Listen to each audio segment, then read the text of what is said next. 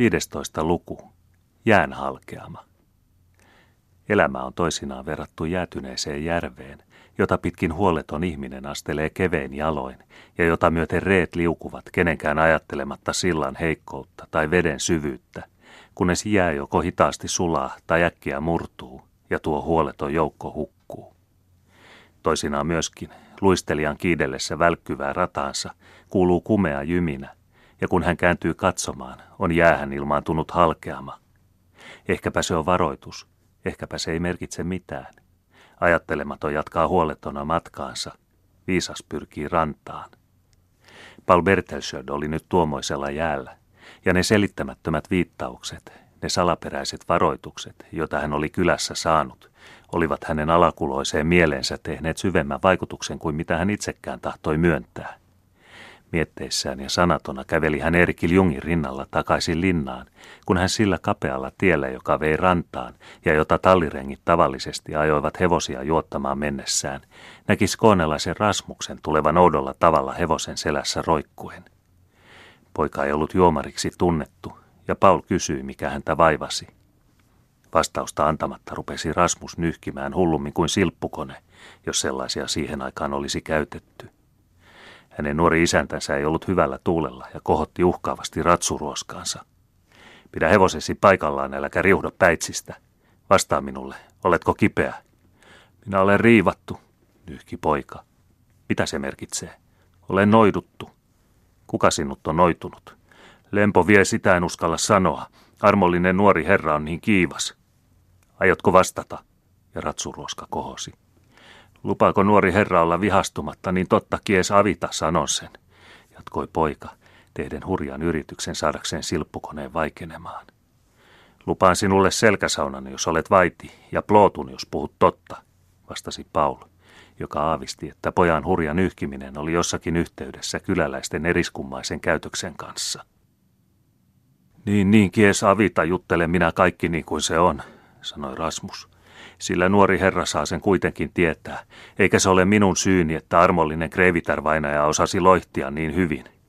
Sillä nähkäis kyllä hän oli kristitty ihminen, vaikkei asianlaita kuuluu olevan aivan oikein Suomessa ja Venäjällä, mistä hän kuuluu olleen syntyisin, niin kuin ihmiset hokevat. Jumala hänen sieluansa siunatkoon. Kuka armollinen kreivitär? Niin, siinäpä solmu oli, sanoi suutari, kun sai kirpun pikilankaansa. Hitto vie, Kukas muu se olisi kuin kreivitärvainaja, äitinne? Oletko hullu vai onko paksu Hannu houkutellut sinut mukaansa kapakkaan? Kas nyt kiivastui herra taas, sanoi poika ja siirtyi varovaisesti syrjään. Näet hän, että olen levollinen, sanoi Paul, vaikka hänen verensä kuohui. Kah minähän luulin, että hän jo tiesi sen, jatkoi Rasmus yhä vielä valmiina hädän tullen pakenemaan. Sillä näet sen, minä jaarittelin eilen jotakin kreivitärvainajan noituudesta ja siitä sain palkkani mestarilta. Mutta kieli on paha kappale, sanoi Akka, kun nautti lääkkeitä, ja viime yönä ahdisti minua painajainen. Ylösnoustessani oli pääni kuin lyijystä, ja paholainen on nipistellyt minua koko päivän yksin pikkusormestakin.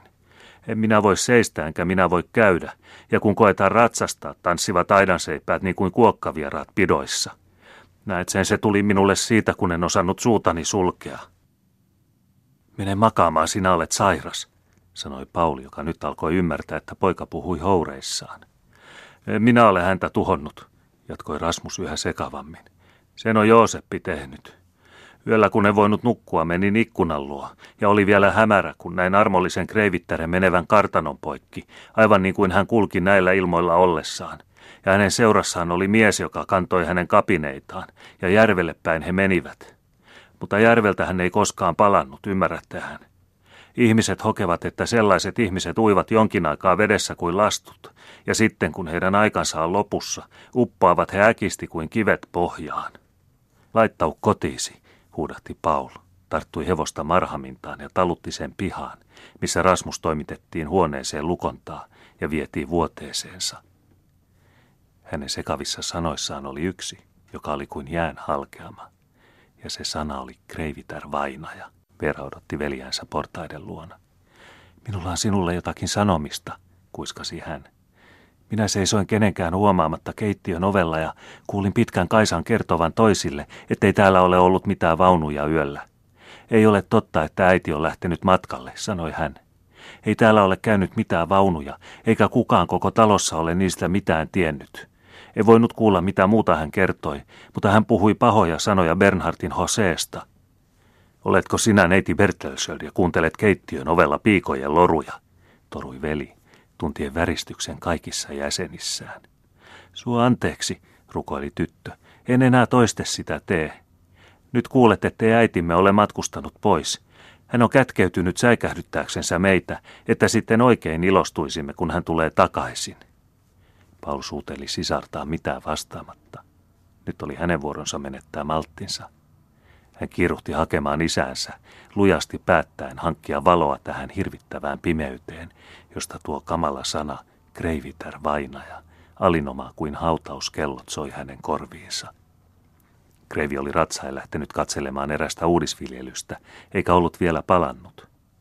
Paul tapasi sen sijaan sisarensa Luisen, joka säpsähti hänen riutunutta ulkomuotoaan. Hyvä Jumala, kuinka sinä olet kalpea. Oletko sairas? kysyi paronitar, joka rakasti kaunista nuorempaa veljäänsä kaikella sillä hellyydellä, jota hänen huikenteleva, maailmaan mieltynyt sydämensä voi tuntea ja jota hän ei ollut antanut vanhemmalle veljelleen. Missä on äitini? kysyi Paul. Madame, vastasi Luise hämillään ja hämmästyksissään. Miksi kysyt sitä minulta? Mitä minä siitä tiedän? Tämä sana madame, jota hänen äitinsä ei ollut voinut kärsiä lapsipuoliltaan, oli kuin öljyä tuleen. En kysy sinulta madamea, minä kysyn sinulta, missä on äitini, huudahti Paul, tarttuen sisartansa kiivaasti käsivarteen. Mutta Paul, rakas Paul, rukoilen sinua malttamaan mielesi. Sinä olet sairas, olet vilustunut matkalla. Kuule minua, Luise. En ole sairas, en ole mielipuoli, vaikka olisin saattanut siksi tulla kaikesta siitä, mitä nyt tunnin kuluessa olen kuullut. Tahdon olla levollinen. Näethän, että olen levollinen. Kaikki on niin kuin ennenkin. Aurinko loistaa, Falkby on paikallaan. Minä en revi maahan sen muureja. En kulje miekalla ja pistooleilla varustettuna niin kuin rosvojen luolassa. Kysyn sinulta ainoastaan, missä on äitini? Olethan sinä sisareni ja Bernhard on veljeni ja isäni on isäni ja minä olen minä itse. Mutta missä on äitini? Tahdon tietää, mihin olette äitini panneet. Päästä käsivarteni. En ymmärrä, mitä sanot valitti paronitar melkein yhtä kalpeana kuin veljensä ja pyörtymäisillään. Samassa astui sisään Kreivi Bernhard, joka laajan kirjeenvaihtonsa vuoksi ei ollut voinut vartioida Paulia niin kuin olisi tahtonut. Pelasta minut, pelasta minut, Paul on tullut mielipuoleksi, vaikeroi Luise ja vaipui tainoksissaan Kreivi Bernhardin syliin. Paul hellitti hänen käsivartensa ja kääntyi säikkyviin silmin veljensä puoleen. Ota hänet, Säilytä lasikaapissa häntä, tuota naisparkaa, jolla ei ole rohkeutta vastata minulle, minä olen valehdellut. Nyt on sinun vuorosi.